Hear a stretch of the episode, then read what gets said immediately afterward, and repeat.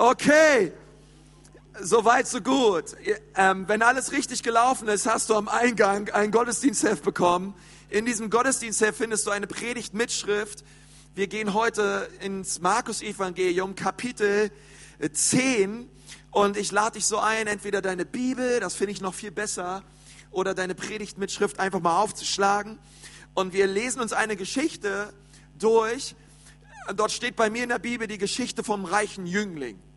Ich weiß nicht, ob du die kennst, ob du damit dich schon mal auseinandergesetzt hast, aber es ist eine, ich, ich, verspreche, ich verspreche, es ist eine heiße Geschichte. Es ist eine gute Geschichte. Markus 10, ab Vers 17.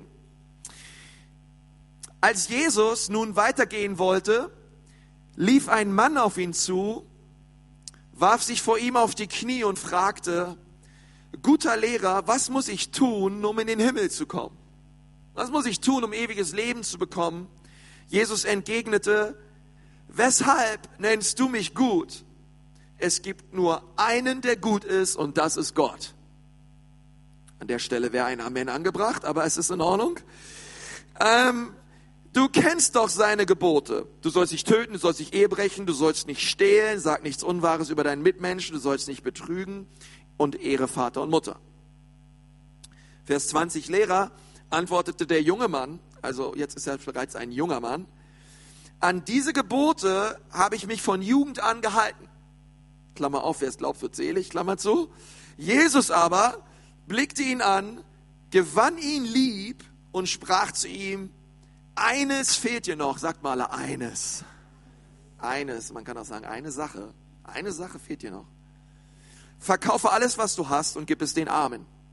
Damit wirst du im Himmel einen Reichtum gewinnen, der niemals verloren geht. Und dann komm und folge mir nach.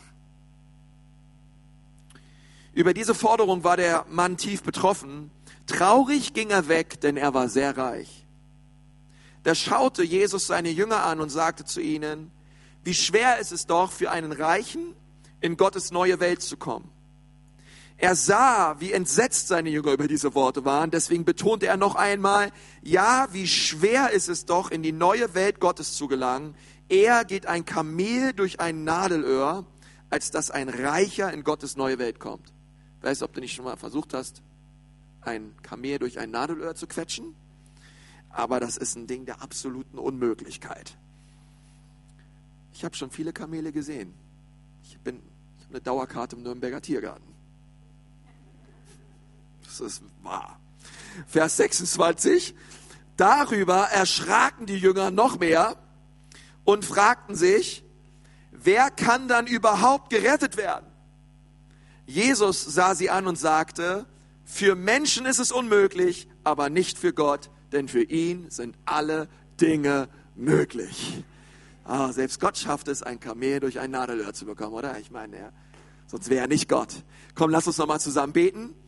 Und dann wollen wir zusammen die Bibel anschauen und einfach lernen von dem, was Jesus dir sagen möchte. Herr, ich danke dir so sehr für diesen Abend, Jesus. Wir preisen dich dafür, dass wir gemeinsam in dein Wort schauen dürfen. Herr, wir danken dir für deine Güte, wir danken dir für deine Liebe. Und Gott, wir bitten dich, dass du zu uns sprichst. Danken dir, dass der, ja, dass der Club auf dem dritten Platz ist. Und ähm, Herr, es ist unverdiente Gnade wir preisen dich dafür. Amen. Freut ihr euch auch drüber, oder? Ich freue mich da so drüber. Ähm, da muss ich den Herrn direkt nochmal dafür danken. Eine Aufgabenliste, welche Kinder animieren soll, in dem häuslichen Haushalt ähm, gewisse Pflichten zu übernehmen, ist sehr wichtig und fördert, glaube ich, die Erziehung immens.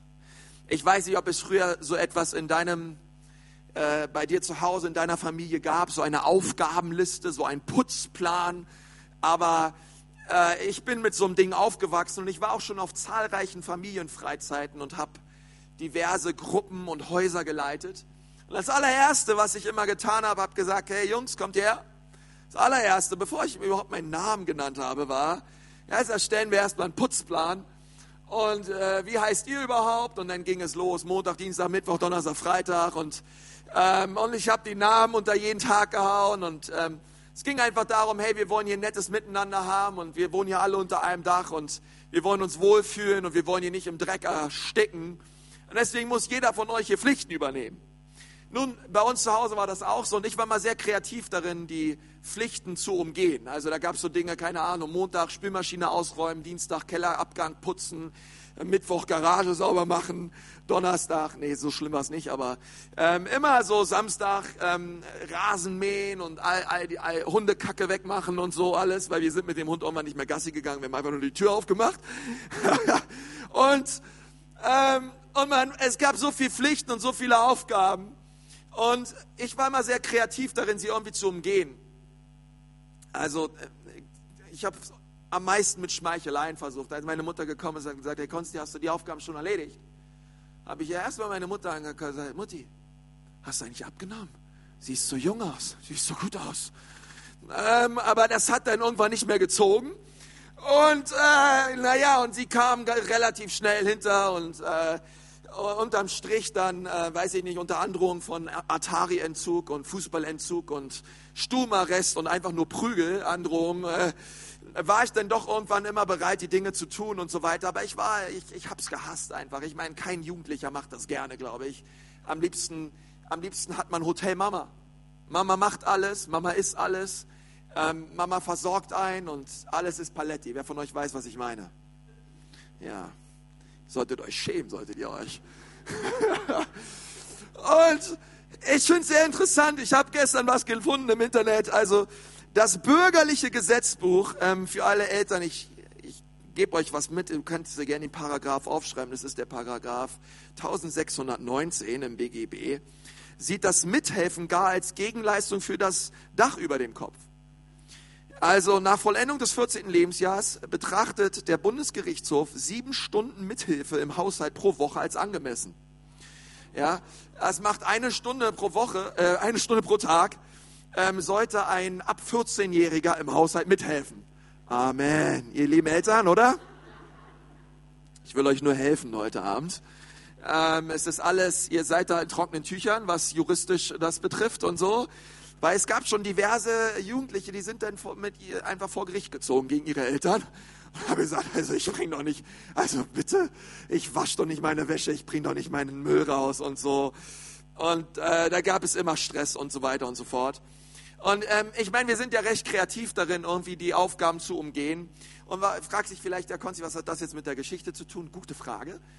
Ähm, aber äh, ähm, Gott gab uns Menschen auch eine Art Aufgabenliste bevor Jesus auf diese Welt kam, 1500 Jahre vorher, gab Gott Mose eine Aufgabenliste. Man könnte auch sagen, die zehn Gebote. Auf dieser Aufgabenliste standen zehn Aufgaben, die der Mensch einhalten sollte. Aber nur wenn er jede einzelne Aufgabe eingehalten hat, durfte er in die Gegenwart Gottes kommen. Du sollst keine anderen Götter haben neben mir, du sollst nicht stehen, du sollst nicht rauben, du sollst kein Abbild machen von Gott, du sollst nicht die Ehe brechen. All, die, all diese Gebote ähm, Ihr müsst die einhalten, um in Gottes Gegenwart zu kommen. Und zwar jede einzelne Aufgabe. Du konntest nicht mal einen Bogen drum machen und sagen, na ja, ich habe sieben geschafft, Gott, hier bin ich, darf ich in deine Gegenwart kommen? Und Gott hat gesagt, nein, es reicht nicht aus. Alle zehn Aufgaben müssen erfüllt werden, um mit mir in intimer, wahrer Freundschaft zu leben.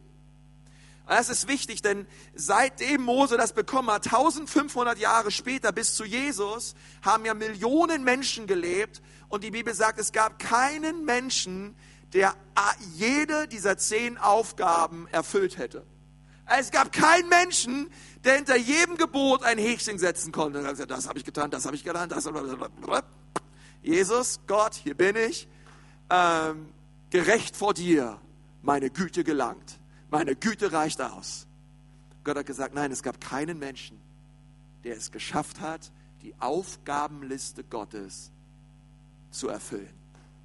Egal wie gut er meint zu sein, egal wie sehr er es versucht hat, ähm, alle haben versagt, sagt die Bibel, denn der Mensch hat sich im Garten Eden gegen Gott entschieden.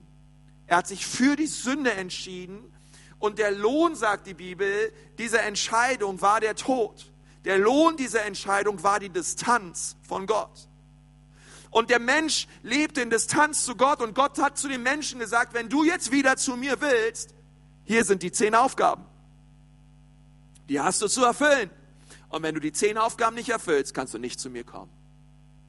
Und dann gab es keinen Menschen, der es schaffte. Also hat Gott gesagt, okay, wenn du eine Aufgabe oder zwei oder drei Aufgaben nicht erfüllen konntest, Blut muss fließen. Es braucht ein Opfer, es braucht, es braucht ein, ein, ein Priester, der für dich einsteht vor Gott und der aufgrund deiner Schuld und deiner Missachtung meiner zehn Aufgaben ein Tier schlachtet, welches ähm, stellvertretend für deine Schuld und für deine Sünde haftet dafür, dass du die zehn Aufgaben nicht erfüllt hast. Und so ging es 1500 Jahre lang und es war kein Mensch da, der bestehen konnte vor Gott. Und das ist äh, sehr interessant. Ich meine, wenn du dir mal überlegst, ich, hast du schon mal mit einem sehr, sehr intelligenten Menschen geredet? Also so einen ganz intelligenten Menschen. Also ich meine jetzt nicht, du stehst vorm Spiegel und redest mit dir selbst, sondern ähm, einen anderen Menschen, okay, einen, der richtig einen hohen IQ hat. Ähm, ich habe mich mal mit so einem, ich saß beim ICE und da war so einer, so, so ein Professor, und der war richtig intelligent. Seine Frau saß neben ihm, die war auch noch Professorin. Und ähm, das geht ja meistens dann schon los. Ja, was machen Sie denn beruflich und so weiter? Und allein dann, was, als, was der mir erklärt hat, was er beruflich tut, da brauche ich schon Doktortitel für, um das zu verstehen. Ähm, und dann redet die Person 20, 30 Minuten mit ihr und du sagst, ja, ja, okay, stimmt, interessant, alles klar, Gott segne dich. Schön, dass es dich gibt. Solche Menschen braucht es auch. Und du denkst dir, hey, ich dachte, ich spreche Deutsch, aber nicht so ein Deutsch. Und dann ähm, und dann, äh, weiß ich nicht, du, du, ich dachte mir so, ey Mann, was der mir gerade die letzten 20 Minuten lang erklärt hat und erzählt hat, da brauche ich mein ganzes Leben lang für, um das zu verstehen. Wer von euch kennt solche Menschen? Okay. und ich, meine, dieses Beispiel, das hinkt etwas, gebe ich zu, aber stell dir vor, Gott möchte mit den Menschen reden. Gott möchte mit den Menschen interagieren.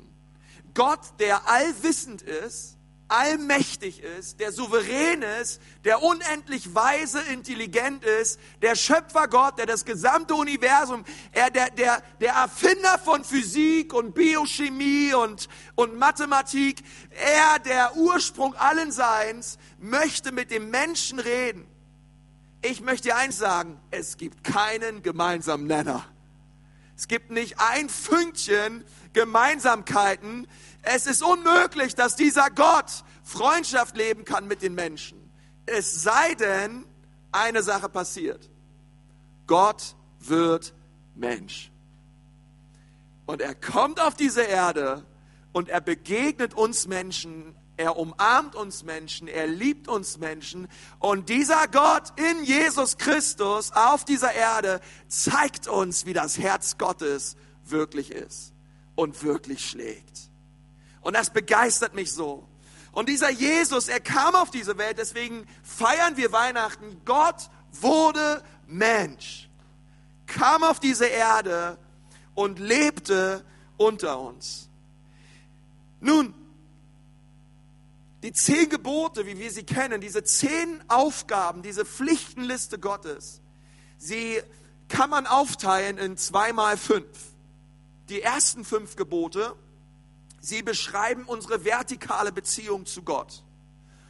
Vielleicht kennst du die ersten fünf Gebote. Du sollst keine anderen Götter haben neben mir. Ähm, du sollst dir kein Abbild machen von Gott. Du sollst den Namen Gottes nicht missbrauchen. Du sollst den Sabbat heiligen und du sollst Vater und Mutter ehren. Vielleicht denkst du jetzt, was hat das fünfte Gebot mit einer vertikalen Beziehung zu Gott zu tun? Für einen Juden ist die Beziehung zu Gott, es spiegelt die Beziehung zu seinem Vater und zu seiner Mutter die Beziehung wider, die er zu seinem Gott hat. Gott war sein Vater und die Art und Weise, wie er seine Eltern geehrt hat und respektiert hat und wertschätzte, drückte seine Wertschätzung, sein Respekt und seine Ehrerbietung aus gegenüber Gott. Es war nicht zu trennen. Okay? Ähm, ein, ein, ein Gott war sein Vater. Okay, das war für alle Juden klar. Wenn ich meine Eltern ehren soll, bedeutet das, ich soll Gott ehren, weil Gott ist mein Vater. Okay, und das ist ganz wichtig auch für uns zu verstehen. Aber diese ersten fünf Gebote sind vertikale Gebote. Und die nächsten fünf Gebote sind horizontale Gebote. Alles Gebote, die das Miteinander von Menschen ermöglichen sollen. Das heißt, du sollst nicht, ja, du sollst nicht töten, du sollst nicht stehlen, du sollst nicht falsch Zeugnis reden wider deinen Nächsten, du sollst auch nicht begehren ähm, deines nächsten Weib oder Haus oder Stereoanlage oder Rims oder was auch immer es zu begehren gibt. und, ähm, und du sollst nicht die Ehe brechen. Okay, alles, alles so wichtige Gebote. Und in der numerischen Zahleninterpretation, also für, ihr wisst, die, das Alte Testament ist ja zu 90 Prozent auf Hebräisch, 10 Prozent auf Aramäisch geschrieben worden. Und, ähm, und es ist immer sehr wichtig, die, die, die Juden, sie spielen sehr viel mit Zahlen und jede Zahl bedeutet etwas. Und ohne Frage, die Zahl 5 ist eines der wichtigsten Zahlen in der ganzen Bibel. Es ist nämlich die Zahl der Gnade. Sagt mal alle Gnade. Okay, es ist Gnade. Also allein die, allein die zehn Gebote, allein die Tatsache, dass die ersten vertikal sind und die nächsten fünf horizontal, zeigen uns schon das Kreuz. Aber noch mehr, es zeigt uns Gnade, Gnade. Es zeigt uns von Anfang an, dass Gott sagt, ihr lieben Menschen, es geht mir eigentlich gar nicht um die Aufgabenliste. Das ist eigentlich nicht das, was ich möchte. Was ich eigentlich möchte, ist Gnade. Was ich eigentlich möchte ist, und, und das wird passieren, jemand wird kommen, er wird voller Gnade sein und voller Wahrheit sein und er wird hinter jeder Aufgabe einen Haken setzen hinter jeder Aufgabe ein, er wird endlich so leben, wie es mir gefällt. Er wird in dem hundertprozentigen Einklang meines Willens leben auf dieser Erde. Er wird jede Aufgabe erfüllen, aber nicht nur das wird er jede Aufgabe erfüllen, sondern er wird auch den Lohn, er wird die Bestrafung, er wird die Schuld von allen Menschen auf sich nehmen, die nicht in der Lage waren, die Aufgabenliste zu bestehen. Er wird die Schuld auf sich nehmen und er wird am Kreuz sterben. Und am Kreuz wird er sterben, er wird drei Tage begraben sein und er wird wieder auferstehen von den Toten. Er wird den Tod besiegen für alle Zeit, aber er wird nicht nur den Tod besiegen, sondern er wird die Aufgabenliste besiegen für alle Zeit. Er wird auferstehen und er wird den Menschen einen völlig neuen Weg, eine völlig neue Welt erschließen und eröffnen, eine völlig neuen Möglichkeit nun, um in die Gegenwart Gottes zu kommen. Nicht mehr durch die Aufgabenliste, sondern nun durch das Blut seines eigenen Sohnes Jesu Christi darf jeder Mensch, der gesündigt hat, und das annimmt im Glauben und, und Vertrauen, was Jesus am Kreuz getan hat, in die Gegenwart Gottes kommen. Völlig gerecht gemacht worden durch das, was Jesus getan hat am Kreuz. Begeistert irgendwen das heute Morgen? In, äh, heute Abend? In Christus gibt es einen völlig neuen Weg. Es gibt eine völlig neue Welt in ihm. Wer ist denn bitte schön, ich meine, wer von uns, da wir nun Jesus haben, da wir nun einen neuen Bund haben, Wer von uns würde schon gerne wieder zurückgeben wollen zu dieser Aufgabenliste? Ich meine, äh, keiner würde das wollen, oder? Keiner würde sagen, jetzt gehen wir wieder zurück zu Mose und zu den Gesetzen, sondern wir alle würden sagen, ey, Hammer Jesus, danke, dass du das getan hast. Aber wie oft tun wir es trotzdem? Und wir glauben, durch unsere Leistung, durch unser Können, durch unsere Güte, gut vor Gott dazustehen. Gott, das habe ich getan. Das habe ich getan. Das habe ich getan. Jetzt musst du mich doch mehr lieben, oder? Jetzt musst du mich doch mehr annehmen, oder? Jetzt bin ich doch noch mehr dein Kind, als andere Kinder deine Kinder sind, oder? Und, und, und Gott sagt, nein, das, das, das ist der alte Weg. So läuft es nicht mehr. Es gibt nun einen neuen Weg durch mein Blut. Du bist bereits angenommen, es ist bereits vollbracht. Racker dich nicht mehr an der Aufgabenliste ab, sondern empfange im Glauben, was Jesus bereits für dich getan hat. Lebe in der Gemeinschaft mit Jesus jeden Tag. Lebe in Beziehung mit ihm, gib ihm dein Herz. Und hör auf, durch deine Güte Gottes Wohlgefallen erlangen zu wollen. Und das ist ganz wichtig, denn wir wollen nicht mehr zurück zur Aufgabenliste. Die ist vorbei. Hau mal deinen Nachbarn an, sag ihm mal die Aufgabenliste. It's over. Sag ihm mal, it's over. Ist vorbei. Hey, da gehen wir nicht mehr hin. Okay? Ähm, sondern es gibt einen völlig neuen Weg. Und das ist wichtig, denn sonst verstehen wir das nicht, was wir gelesen haben. Und sonst verstehen wir nicht, warum Jesus mit diesem reichen jungen Mann so redet, wie er mit ihm redet. Und es ist interessant, denn ähm, in unserem Gleichnis hier begegnet Jesus nun diesem jungen, neureichen, jüdischen Geschäftsmann. Okay, er war jung und hatte das Geld, er war jung und hatte alles.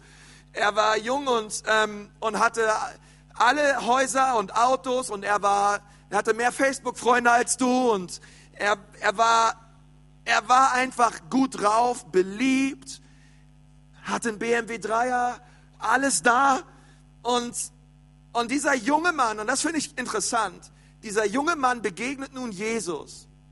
Ein, wisst ihr, ein, ein Mann, wo man sagen würde, hey, der hat doch alles, oder? Ich meine, selbst wenn er älter wird, der hat genug Geld, dann macht er halt wieder so, dass er jünger aussieht. Ja, keine Ahnung. Es geht ja alles heutzutage. Ich meine, er hat doch, er ist jung, reich, beliebt. Wow. Dieser junge Mann begegnet Jesus. Er fällt auf seine Knie. Und die Parallelstelle Matthäus sagt auch noch, weil ihm etwas fehlte.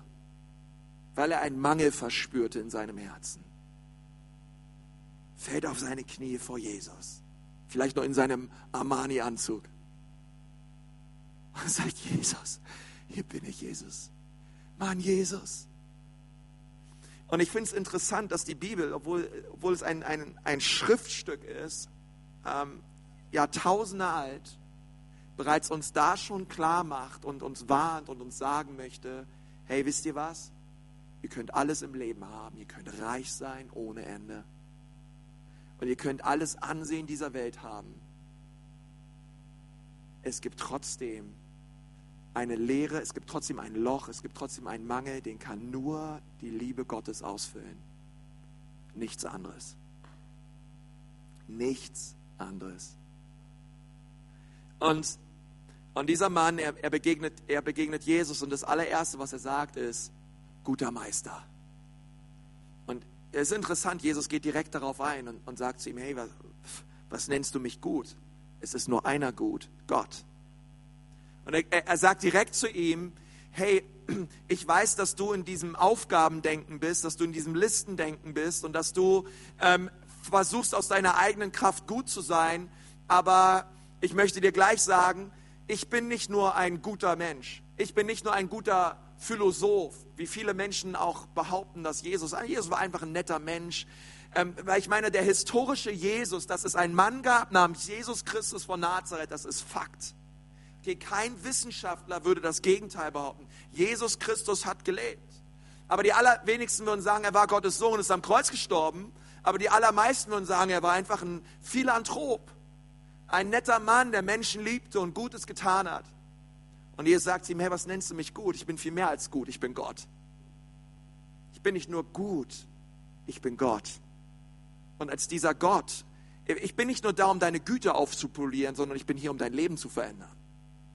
Und ich glaube, dass das oft in uns drinsteckt, dass wir meinen auch, hey, ah, wir sind gut, oder? Wir, wir, wir schaffen es irgendwie. Ich meine, äh, äh, für mich ist es so evident, dass dass der Mensch oft, wir sind so selbstzentriert, wir sind so egozentrisch, oder? Kennt ihr noch dieses Postmotto, unterm Strich zählig? Ja, das ist eigentlich das, wie der Mensch tickt, das ist das, wie der Mensch drauf ist. Es geht den Menschen um sich selbst. Ich, mich, meiner, mir, Gott segne uns vier. Und wir sind ständig dabei, uns selber darzustellen, uns selber zu preisen, uns selber in den Mittelpunkt zu rücken. Ich meine, hast du schon mal ein ein- bis dreijähriges Kind erlebt, was rumläuft und die ganze Zeit sagt, deins, deins, deins, hier bitte nimm. Gott segne dich. Naja, in dem Alter wäre eh nicht, aber deins, deins, deins. Ich meine, ich habe eine eineinhalbjährige Tochter. Meine Frau leitet die ähm, Krabbelgruppen, Kleingruppe. Das ist ein Zungenbrecher. Und diese, diese Kleingruppe, da wirst du sehen, hey, nimm einem eineinhalbjährigen Kind sein Spielzeug weg und du kriegst eine Faust. nimm, nimm, nimm einem zweijährigen Kind sein Lieblingsspielzeug weg, ey, und es geht ab. Und die schreien dir die Bude zusammen. Und meins, meins. Also keiner sagt da, hier, komm, ja, bitte, gerne geschehen, gerne gebe ich dir. Kein Kind musst du beibringen, ähm, irgendwie äh, Besitz zu ergreifen. Das wissen die alle von Natur aus. Was musst du ihm beibringen? Zu geben. Jeder weiß es zu nehmen. Jeder weiß es, sich selber zu bereichern. Und, und, so, und so tickt der Mensch. Und deswegen, ihr Lieben, brauchen wir einen außerhalb von uns. Weil wir sind egozentrisch. Wir brauchen einen Befreier von außen, der kommt und uns aus dieser Selbstzentriertheit erlöst und herausholt und verändert. Und dieserjenige heißt Jesus. Er ist der Retter, er ist der Befreier und er möchte dich befreien aus, dieser, aus diesem Selbst, aus dieser Welt, wo wir uns nur um uns selber drehen. Was nennst du mich gut? Ich bin nicht nur gut, ich bin Gott, sagt Jesus zu ihm.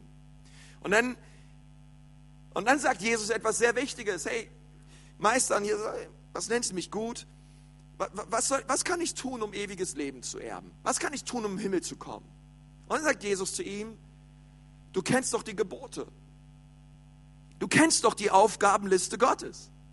Du kennst doch die zehn Gebote, oder? Und Jesus sagt zu ihm, du sollst nicht töten, du sollst nicht Ehe brechen, du sollst nicht stehlen, du sollst nicht falsch Zeugnis reden, du sollst nicht begehren und du sollst Vater und Mutter ehren. Und der junge Mann sagt, das alles habe ich getan. Häkchen, Häkchen, Häkchen, Häkchen, Häkchen.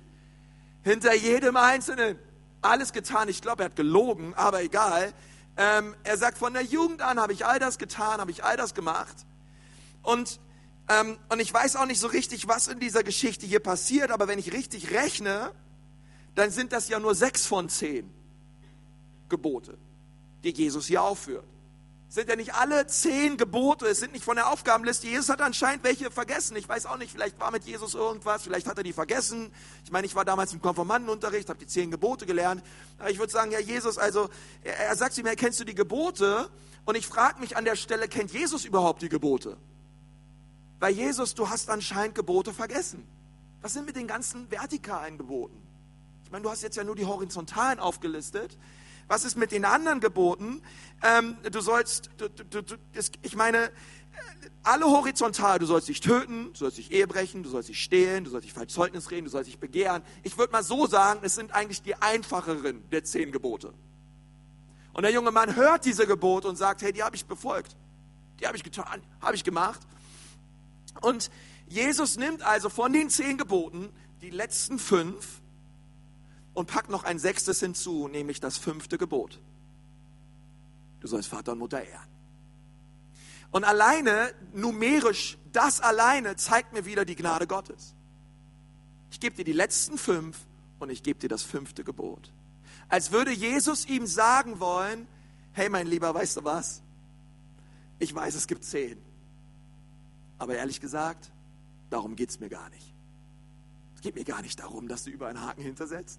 Ich meine, du sagst zwar, du hast es getan, zumindest bei den ersten sechs, aber äh, darum geht es mir gar nicht. Und ich möchte dir auch beweisen, warum das Ganze ein, eine abgekaterte Sache hier ist, was Jesus hier mit diesem Mann tut. Er sagt zu ihnen dann weiter, okay, du hast da über ein Häkchen hintergesetzt, eines fehlt dir noch. Eins fehlt dir noch. Sagt mal alle eins eins fehlt dir noch. Und wiederum würde ich sagen, Jesus, ihm fehlt nicht nur eins, ihm fehlen vier. Ihm fehlt nicht nur ein Gebot. Jesus, es gibt zehn Aufgaben. Die Aufgaben hat uns Mose gegeben. Jeder Mensch sollte sie befolgen. Ähm, ein, ein, Million von Menschen, 1500 Jahre lang haben es nie geschafft, Jesus. Warum sagst du, es fehlt ihm nur noch eins? Es fehlt ihm nicht nur ein Gebot, es fehlen ihm vier Gebote, Jesus. Ich meine, was ist mit den ganzen anderen Geboten? Du sollst keine anderen Götter haben neben mir, du sollst dir kein Abbild machen von mir, du sollst meinen Namen nicht missbrauchen, du sollst den Sabbat heiligen. Jesus! Hallo? Vier Gebote, oder? Was ist mit den anderen Geboten? Und ähm, ich, ich finde es so interessant, denn Jesus, er, er sagt zu ihm, hey, weißt du, ähm, diese zehn Aufgabenliste, diese zehn Schritte, ich habe sie erfüllt. Ich möchte dir sagen, lieber junger Mann, es geht mir da gar nicht mehr drum. Es gibt nur noch eine Sache jetzt, die es zu tun gilt. Und diese eine Sache lautet, gib mir dein Herz. Gib mir dein ganzes Leben. Folge mir nach, bedingungslos.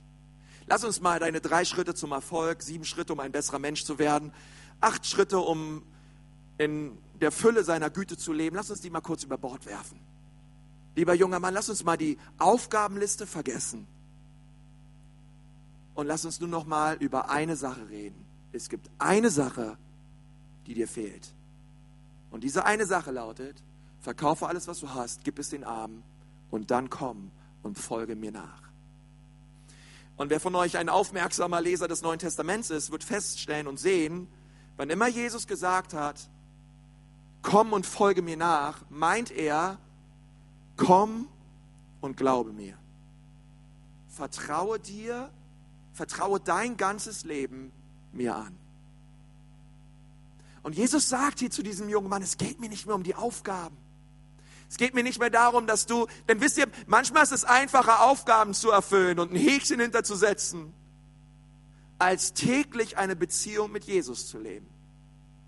Und Jesus sagt zu ihnen, hey, das ist, was ich möchte. Eins fehlt dir, weißt du, was dir fehlt? Dass du dein ganzes Leben mir gibst. Ich will nicht nur ein bisschen davon, ein bisschen davon. Ich möchte nicht nur, dass du irgendwie versuchst, gut zu sein. Denn nicht gute Menschen kommen in den Himmel, sondern Menschen, denen vergeben worden ist, kommen in den Himmel. Es geht mir nicht um deine Güte. Es geht mir darum, dass du Vergebung erlebst. Es geht mir darum, dass dein Leben verändert wird. Deswegen hör doch auf, nach rechts und nach links zu schauen. Komm doch einfach und folge mir nach. Dann denken jetzt Leute vielleicht, naja, bedeutet das für uns Christen, dass wir alles verkaufen sollen, was wir haben, es den Armen gehen sollen.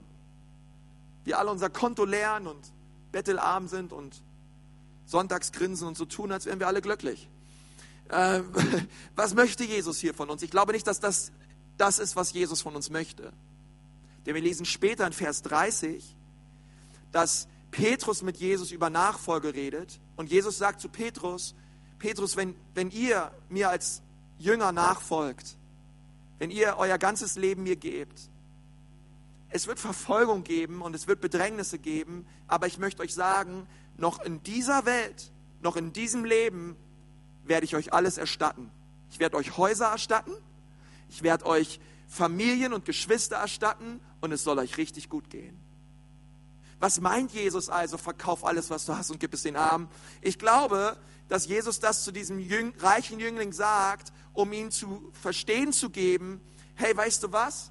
Wenn du mir nachfolgst, wenn du dein Leben komplett mir anvertraust und mir Glauben schenkst, dass du, dass du glaubst, wer ich, dass ich der bin, der ich sage, dass ich bin, dass ich Gott bin, dass ich die Macht habe und die Kraft habe, dein Leben zu verändern, dann wird dein Reichtum, dann wird das, was du dir angehäuft hast an Güter und an Besitztümer, das wird dir überhaupt nicht mehr wichtig sein. Das wird alles verblassen im Vergleich zu einer Beziehung mit mir. Und du wirst merken, dass du nicht mehr lebst für das Zeugs, was du hast, sondern dass du für mich lebst. Und du merkst auf einmal, hey, all das habe ich, all den Segen habe ich, um ein Segen für andere zu sein. Komm und folg mir nach. Und dann folgt eigentlich eines der traurigsten Aussagen im ganzen Neuen Testament. Und die, und die Bibel sagt, ähm, dass, dieser, dass dieser junge Mann sagte, Jesus, mein ganzes Leben, das schaffe ich nicht. Das kann ich nicht. Die Bibel sagt, die Bibel sagt später, dass er traurig weglief von Jesus. Traurig wegging, seines Weges ging. Wisst ihr, dieser junge Mann, er war nicht bereit, ähm, Dinge loszulassen. Er war nicht bereit, Dinge aufzugeben um des Evangeliums willen. Es ist ein Mysterium, ein Geheimnis des Evangeliums, dass umso mehr wir loslassen, umso mehr gewinnen wir. Umso mehr wir bereit sind, echt loszulassen und Jesus nachzufolgen, umso mehr ist Gott auch in der Lage, unser Leben zu segnen und uns zu gebrauchen.